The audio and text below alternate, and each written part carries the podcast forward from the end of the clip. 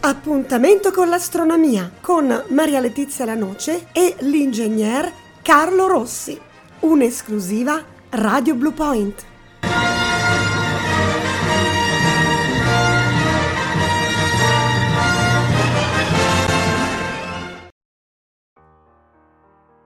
L'archeoastronomia è questo l'argomento della puntata, dedicato appunto all'astronomia, ma com'era migliaia di anni fa.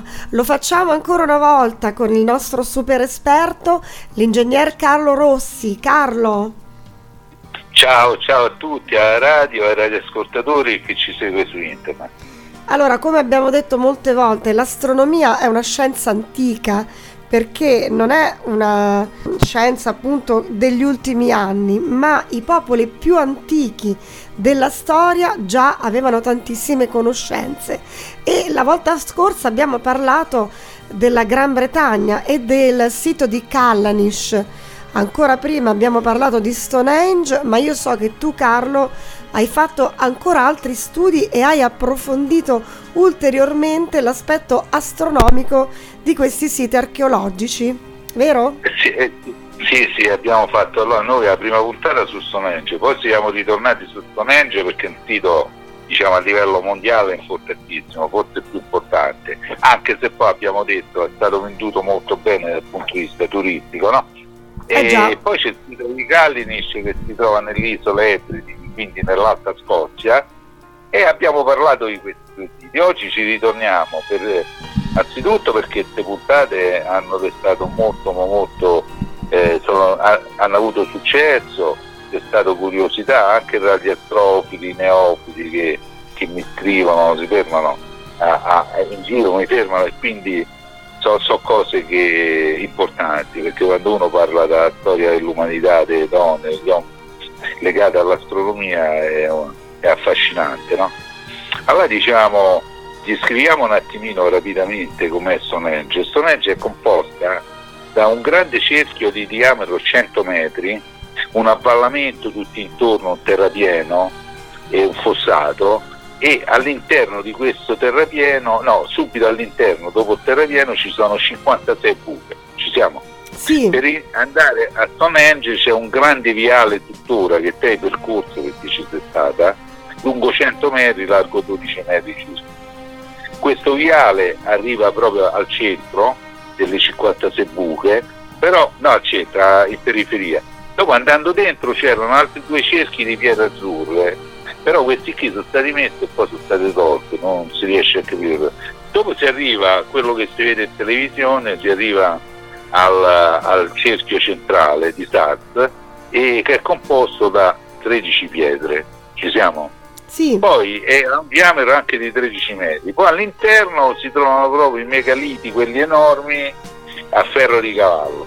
Allora noi ci siamo fermati molto su questo, sul significato dei cinquantasei pietre, perché ce n'erano cinquantasei su dei buchi larghi due metri. Alcuni dice c'era l'osservatorio astronomico, altri dicono che lì c'erano dei pali di legno, però una buca di due metri, profonda due metri, lì c'erano dei menhir, sicuramente. Poi i menhir di pietra, purtroppo la pietra già scavata, lavorata, e la gente è stata lì, si è presa, e sono rimaste semplicemente le buche.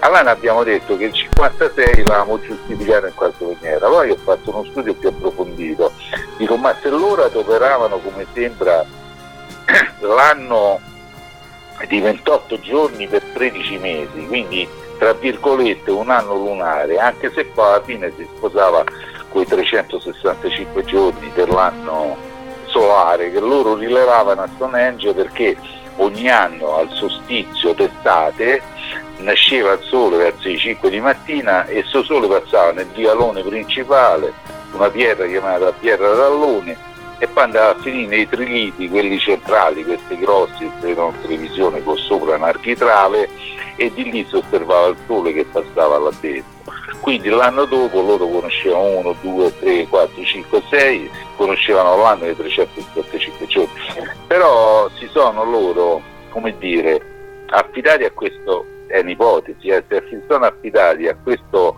hanno, perché è molto più semplice, perché è legato quasi al moto da luna siderale, quello delle fasi è ventinove virgola cinque giorni, ventotto giorni, però ventotto giorni per tredici ti danno sessantaquattro, trecentosessantaquattro giorni, più uno aggiunto trecentosessantacinque. È molto semplice, tieni presente che addirittura secondo me questi c'erano un senso pratico molto delle cose, invece di abitarsi al mese lunare di ventinove virgola cinque giorni o quello siderale di ventisei virgola tre o a quello annuale con i calcoli, hanno detto guarda sto ventotto a noi c'è comodo, lo moltiplichiamo per tredici e ci abbiamo l'anno, quindi gente molto pratica. Però eh, ma allora Carlo scusami, loro eh. quindi avevano questo calendario con i mesi di ventotto giorni. Beh, poi no, com- fatto un com'è che eh, quindi quando però arrivava il solstizio, quindi d'inverno e quello estivo, è come eh. se rimettessero a pari eh, la discrepanza dei giorni che avevano perso. Eh sì. È così? Questo l'avevamo visto. Sì, sì, mo è molto complesso, io sto scrivendo un articolo, comunque hai peccato, hai detto la cosa giusta, perché ogni due virgola sessantaquattro anni... Perché qualche cosa avanza ogni mese poi. No, eh, sì, sì, infatti loro ogni due virgola sessantaquattro anni, tot giri del, delle pietre, del circo di pietre, ci avevano che la lunazione eh, coincideva con quella di due anni e mezzo prima circa, due virgola sei anni. Capito? Si, rime- si riallineava. Ecco, con e i solstizi si riallineava tutto, praticamente. Eh, si rime- e poi più precisamente si riallineava dopo tanti centinaia e centinaia di giri, dopo diciotto virgola sei anni. Infatti noi avevamo ipotizzato pure che conoscessero il ciclo dei nodi dalla Luna, che è diciotto virgola sei anni, perché i nodi ritornano allo stesso, allo stesso punto, e se uno fa diciotto virgola sei per tre, c'è cinquantasei buche, e quindi noi abbiamo fatto l'ipotesi pure questa. Anche questo poteva no, essere un calcolo che loro facevano, certo. Però io rimango a questa cosa, perché quello dei nodi è molto difficile, eh, riconoscere il modo di retrogradazione dei nodi dalla Luna, e dopo diciotto virgola sei anni ritornano alla stessa posizione rispetto alle stelle. Invece se io dico il modo dalla Luna è ventinove virgola cinque giorni e fatti, e quello è facilissimo da riconoscere, no? Quello dei nodi annuali è un po' più difficile, dura ventisette, la media è circa ventotto e qualcosa giù. Comunque diciamo ventotto è un numero intero e non frazionario. Sì. ventotto per tredici è trecentosessantaquattro, più ci aggiungevano un giorno all'anno e facevano trecentosessantacinque, molto semplice. Però perché cinquantasei buche? Mi sono scervallato, perché cinquantasei? Eh, perché? cinquantasei? Che ci tornava pure con altri casi. È una cosa semplicissima, tutti i popoli antichi hanno sempre diviso il giorno in due parti, l'ora di luce, le ore di luce e le ore di notte. Questo lo facevano gli antichi greci, infatti Omero dice guarda che il sole sta sopra, dopo passa nell'Ade e il giorno dopo ritorna, e quindi sta dodici ore sopra il sole mediamente e dodici ore sotto. I popoli antichi tutti hanno fatto, anche noi no? Oggi facciamo la divisione, no? no ora di luce, ora sì. di buio. Quindi se un giorno l'hanno diviso in due, eh, e ventotto giorni per due diventano cinquantasei buche, quindi due buche erano un giorno, quindi loro spostavano una pietra di un segno a mezzogiorno, poi la mattina dopo un'altra e iniziava un altro giorno, e quindi il giorno era composto da due movimenti dalla pietra. Quando arrivavano a cinquantasei hanno completato il, il mese di ventotto giorni. tredici giri da ventotto giorni hanno l'anno. Eh, eh, ma guarda, quindi il calcolo cosa, è preciso? Eh, è una cosa così, molto intelligenti, ma soprattutto quello che mi ha colpito, molto pratici, perché scegli un giorno di ventotto giorni, dividi le buche in due perché c'è l'ora di luce e l'ora e dopodiché moltiplichi per tredici, c'è trecentosessantaquattro giorni, più uno, trecentosessantacinque, quindi chiude. In definitiva Stonehenge, a mio avviso, dai studi che ho fatto, ma anche da quello che ho letto, altre memorie e così via, non è da considerarsi tanto un osservatorio astronomico, sì, pure osservatorio astronomico per quanto riguarda il Sole sicuramente, per le altre cose non lo sappiamo, ma quello era il calendario, era un calendario lunisolare, cioè da quello che diciamo, le buche ti dicono ogni giorno che passava, un giorno solare era composto da ore di buie, e il mese era tipo il mese lunare di ventotto giorni, per tredici mesi ci avevano l'anno, quindi quello era il calendario, quello muoveva la pietra, uno voleva sapere il giorno, guardava la pietra, lo stava e, e sapeva il giorno del mese, e poi al secondo giro hanno messo una pietra invece con una tacca, due tacche, in maniera che uno sapeva che era il secondo mese dell'anno, poi una pietra che faceva sul giro con tre tacche, fino a che arrivava a tredici, si chiudeva il ciclo e ricominciavano. Guarda, quindi era un modo per scandire il passare del tempo, no? Un per avere sempre una certezza, una codificazione di eh, a che punto dell'anno si stava, giusto? Sì, ma addirittura io, mo, perché mo sono quaranta anni e faccio astronomia, addirittura noi possiamo ritenere che questo è stato il primo popolo sulla terra che ha adottato l'anno civile. Perché poi, se te ci pensi bene, questo qui è un anno civile, ma è più intelligente di quello nostro, che noi abbiamo l'anno civile dei trenta, trentuno giorni, ventotto, poi ne aggiungiamo uno, una palla tremenda.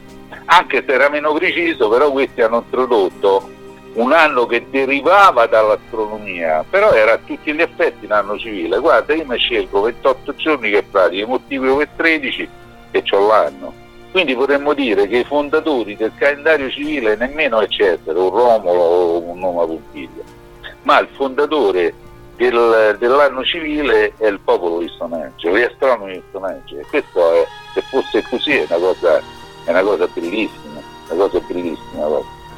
E parliamo di che epoca? quattromila anni prima di Cristo?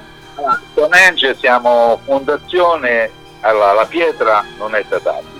È chiaro, okay. Quindi, purtroppo, però noi diciamo sempre dalle tombe che trovano, da altri riferimenti, il consumo della pietra e così via, si propende che sia stata fondata nel tremila, tremilacento avanti Cristo, è stata costruita a tre fasi, nel tremilacento, poi nel duemila, poi è stata costruita un pochino nel duemilacento, un pochino dopo all'ultimo hanno messo i trilliti, quelli centrali.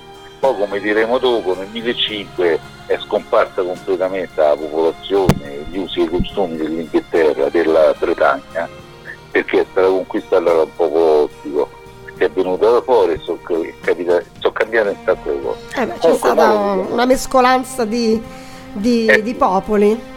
Noi vediamo, però dopo c'è il cerchio di Saturn che ha trenta colonne, di cui una è alta alla metà, che sta più al centro vicino ai trilite, a quelle colonne bellissime che si vedono, eh, i megaliti che si vedono in televisione, questo ventinove più una metà, ventinove virgola cinque, quindi quelle colonne che cosa rappresentavano? Le fasi dalla Luna, è incredibile, è bellissima questa cosa, perché le fasi dalla Luna si ripetono ogni ventinove virgola cinque giorni, quindi le colonne rappresentavano l'avanzare delle fasi, poi c'era una colonna, mo io l'ho segnato ma non, non, non, non so se ce l'ho qui, comunque si arrivava alla settima colonna, fa la quattordicesima, la quindicesima che c'era al primo quarto, fa l'una piena, poi la colonna ventunesima, ventiduesima che era l'ultimo quarto, e poi la luna nuova quando si chiudeva il cerchio.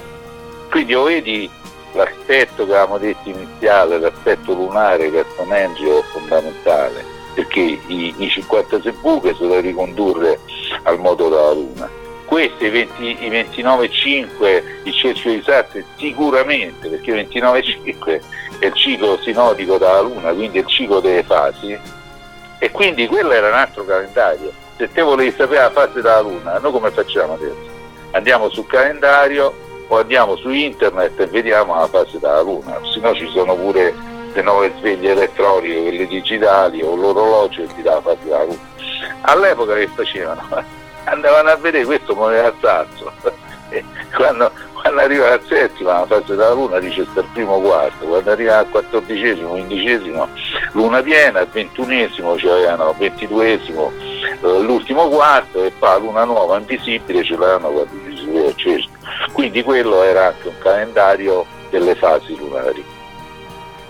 Eh beh, ordinate. Certo è, è proprio difficile potersi immaginare una realtà, ecco, di, di tremilacinquecento anni prima di Cristo. È una cosa, noi pensiamo a delle popolazioni assolutamente primitive, eh, no, no. invece no, guarda, guarda che cosa riuscivano a fare già a quell'epoca, erano davvero dei grandi osservatori. Eh sì, a occhio nudo erano grandi osservatori, ma te pensa che poi questa ipotesi di Stonehenge dei cinquantasei buche e dei tredici colonne del cerchio esatto di, di Stonehenge l'abbiamo ritorna- ritrovate nel sito di Callanish, si trova nell'isola Ebridi in Scozia. Chi si collega adesso con noi ha collegato, lo diciamo, Callanish uguale c'è un viale lungo cento metri in cui ci sono cinquantatré menhir. Però io ho ricontrollato bene, ci sono tre posizioni più larghe, quindi tre, tre triliti, tre menhir o sono stati ascoltati o nel tempo saranno sotterrati, sono caduti, quindi lì erano cinquantasei, quindi anche a, a, a Callanish troviamo come i cinquantasei buche, cinquantasei pietre. Questo oh, cinquantasei che torna sempre, eh? È un oh, numero sì, che ritroviamo oh, spesso.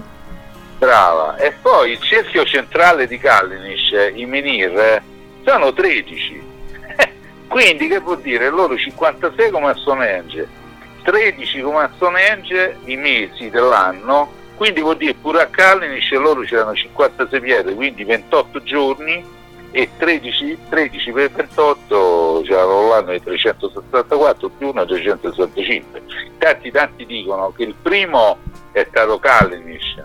Alcuni dicono che Stonehenge, quelli astronomi di Stonehenge hanno costruito a Callanish, però se si vedono le pietre, quelle di Callanish sono molto più antiche, si risalgono a quattromila antichissime, quindi quelli di Callanish sono stati forse i primi, e poi quelli di Stonehenge hanno copiato e si sono fatti eh, il calendario con l'osservatorio di Stonehenge. Insomma, questa Gran Bretagna ci ha riservato delle sorprese di archeastronomia davvero notevoli. Eh, però notevole, poi tu mi hai detto che non ci fermiamo lì per quanto riguarda i siti dell'antica astronomia, vero? Eh no, non ci fermiamo lì perché a poca distanza da tre miglia, mi sembra, da, da Stonehenge eh, sono stati trovati i, sono stati trovati dei mura, sono chiamate wall Darlington, è una zona dell'Inghilterra sempre di vicino a, a Stonehenge, e che ha delle mura, eh, c'erano dei mura adesso, è un cerchio di circa seicento metri di diametro, no? Ci siamo?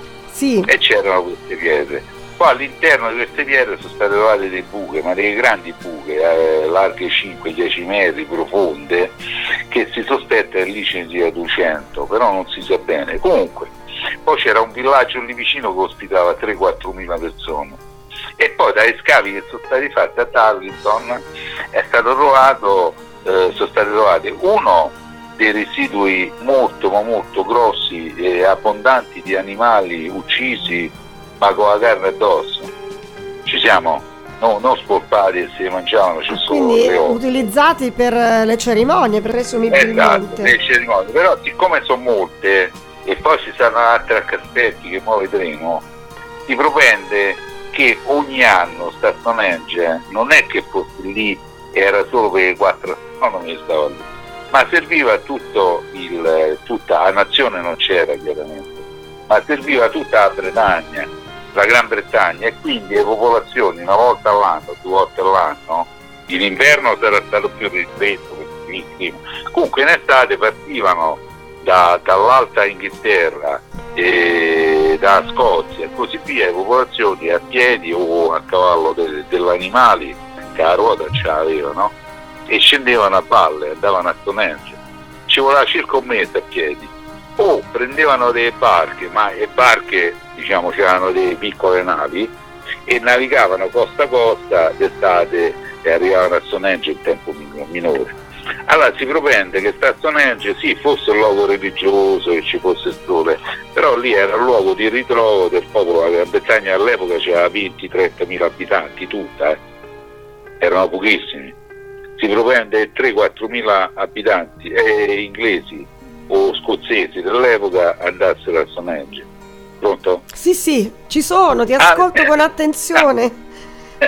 Andassero a Stonehenge. E quindi Stonehenge era un luogo di ritrovo dove la gente faceva anche la fiera, facevano la caccia all'animale, si portavano, hanno trovato una montagna dei carcassi dei maiali, e quindi facevano la caccia ai maiali, tipo una fiera, una fiera paesana da adesso, dove si riunivano queste quattro cinque mila persone, facevano banchetti, stavano lì una settimana e poi la sera del venti facevano un banchetto enorme fino a, a tarda notte, e poi finito il banchetto si avviavano lungo il viale che collegava Darlington a Stonehenge, che è lungo circa tre miglia, quindi no, cinque chilometri, cinque chilometri più o meno, sì. Esatto, stavano a Tarleton, stavano per darsi di posizionare più, però il villaggio sta lì all'incirca.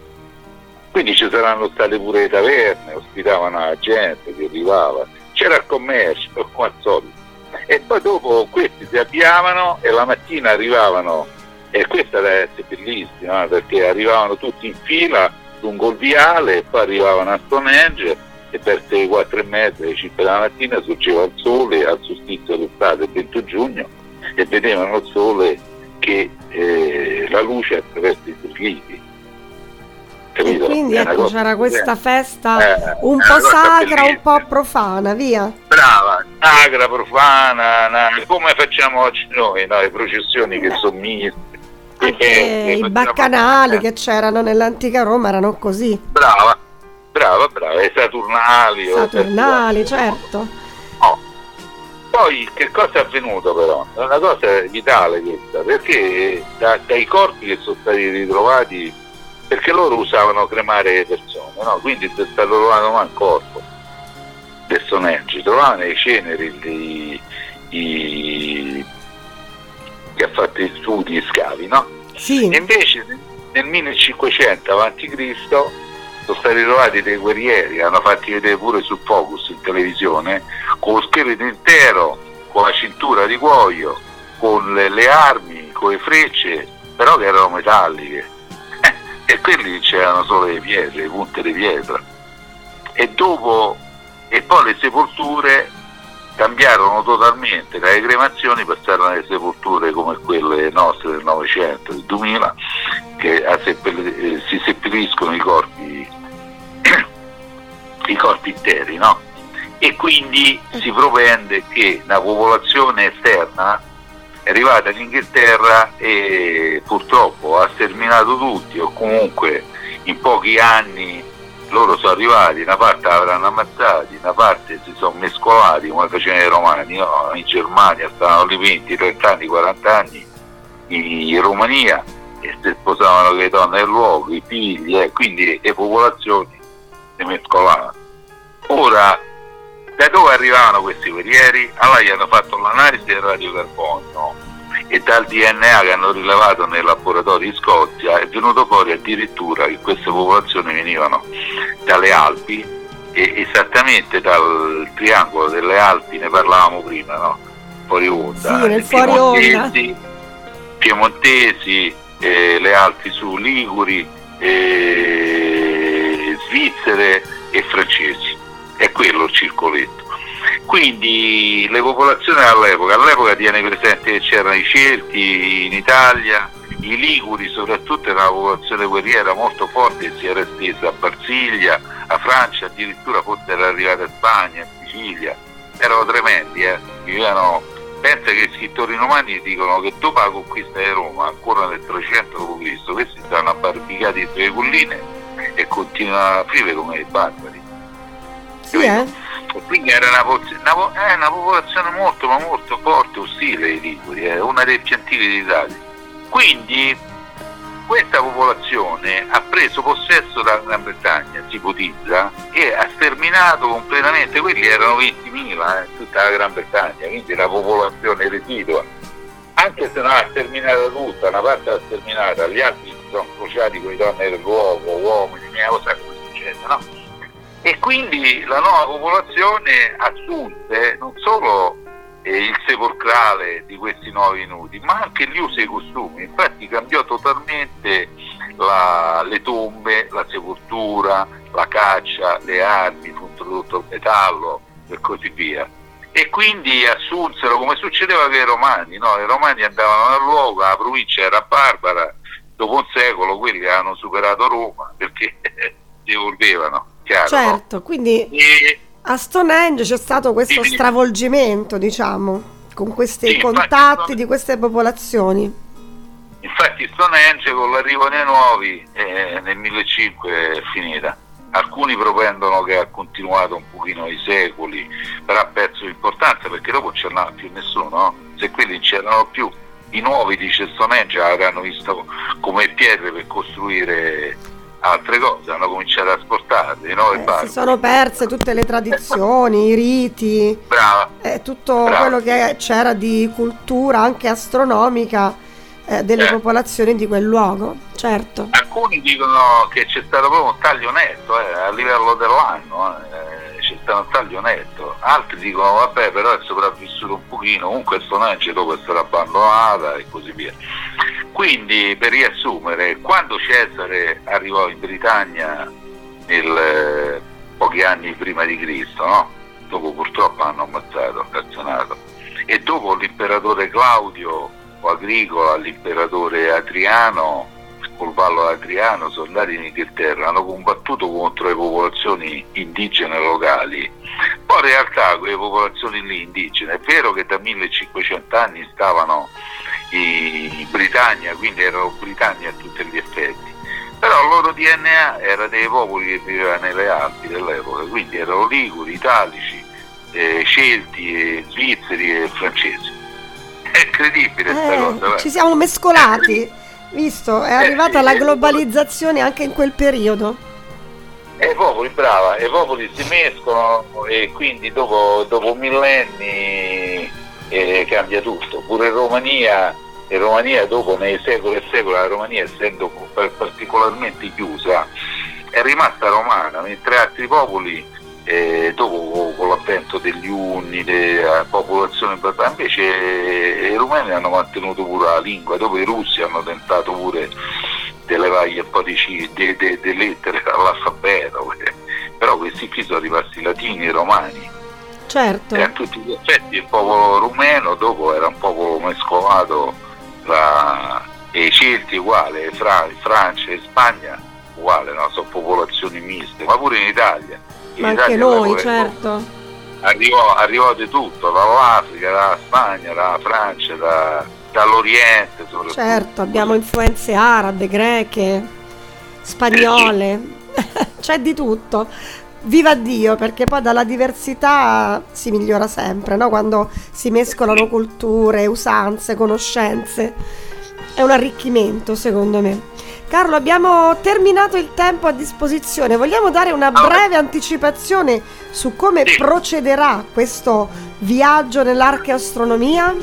Allora, prossima se- prossimo mese passeremo il canale della Manica e andremo in Bretagna, cioè la, la parte estrema a nord della, della Francia che si affaccia sul canale della Manica. Andremo al sito di Carnac dove troveremo, anticipiamo, dei menhir, delle file di menhir anche costituite per ogni zona da mille a millecento menhir, un chilometro di menhir. Ma sono tantissime, da una marea. Mo vedremo, poi una parte dice che c'erano, poi Cesare lì c'era l'accappamento e quindi una parte eh, l'hanno fatti i romani, quella più recente, perché si sono difesi l'accappamento con i menhir invece il cale. Senti, anche questo che legame ha con l'astronomia? Perché era come il cardo e il decumano? Riprendono i punti eh. cardinali? No, questo purtroppo tipo Callanish che non è allineato perfettamente con qualcosa allineato, su questi vedremo che l'allineamento ci ha studiato un attimino, però non è chiaro come Stonehenge, Stonehenge è chiara, del Pialone, sì. Questi in genere sono orientati non... a metà tra nord, ovest e sud-est. Noi vedremo, vedremo la prossima volta. Dai, io ho qui i disegni, già ho studiati, però ci avremo tre siti a Carnac in cui ci stanno tremila quattromila menhir, una cosa impressionante. Mamma mia. Allora, invitiamo i nostri ascoltatori intanto ad andarsi a guardare le immagini di questi siti che si trovano ovviamente sulla rete e poi noi con l'ingegner Carlo Rossi approfondiremo e spiegheremo tutto quello che c'è da sapere, d'accordo? D'accordo. Grazie Carlo Rossi, alla prossima puntata. Ciao, ciao. Ciao. Grazie a te e agli ascoltatori. Ciao, ciao.